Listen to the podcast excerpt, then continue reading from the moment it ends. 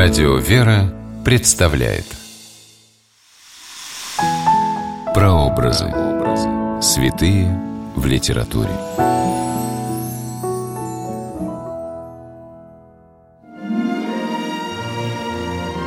Псалмы или духовные песнопения во славу Бога, написанные в ветхозаветные времена царем Давидом, являются шедевром мировой поэзии. С давних времен в разных странах мира поэты делали переложение библейских псалмов на язык своего народа. Поэтическими переводами песнопений Давида богата и русская литература. Здравствуйте, с вами писатель Ольга Клюкина с программой «Прообразы. Святые в литературе». Сегодня мы говорим о праведном Давиде-псалмопевце из стихотворения Льва Мея «Псалом Давида на единоборство с Голиафом». Место действия – Древний Израиль. Время действия – одиннадцатый век до Рождества Христова.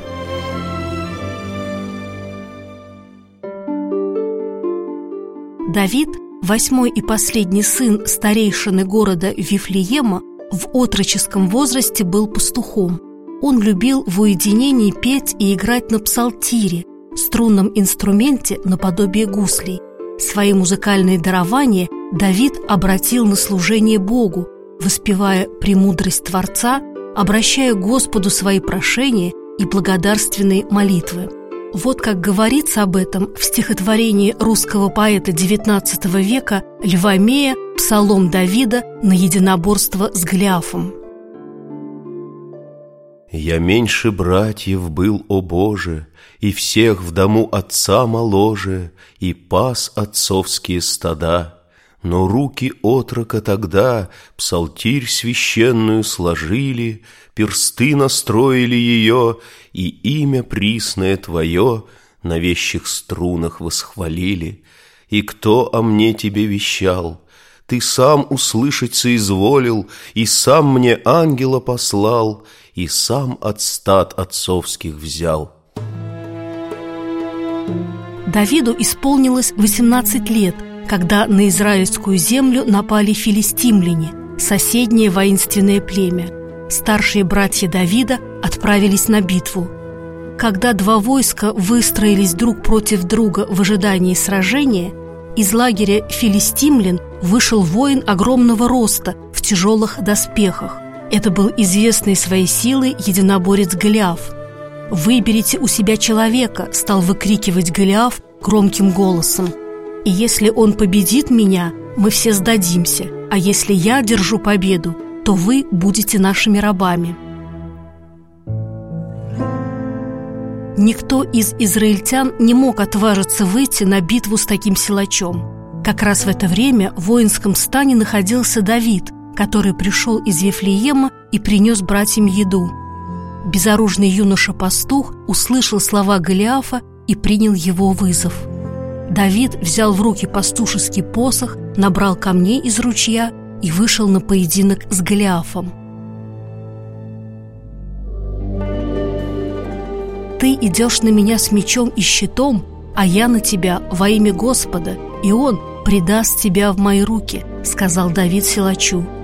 Разъяренный Голиаф двинулся на безоружного юношу. Давид побежал ему навстречу, на бегу достал из своей сумки камень, кинул его при помощи пращи, так называется древнее ручное оружие для метания, и попал прямо в лоб противнику. Голиаф упал на землю поверженный. Увидев, что в единоборстве победил Давид, филистимляне бежали прочь. Стихотворение Льва Мея «Псалом Давида на единоборство с Голиафом» является поэтическим переложением псалма, в котором Давид благодарит Господа за победу над филистимлянами.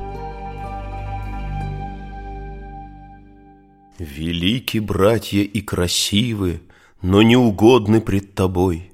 Когда ж Израиля на бой и наплеменник горделивый позвал, и я на злую речь пошел к врагу стопою верной, меня он проклял всею скверной, но я исторгнул вражий меч и исполина обезглавил, и имя Господа прославил».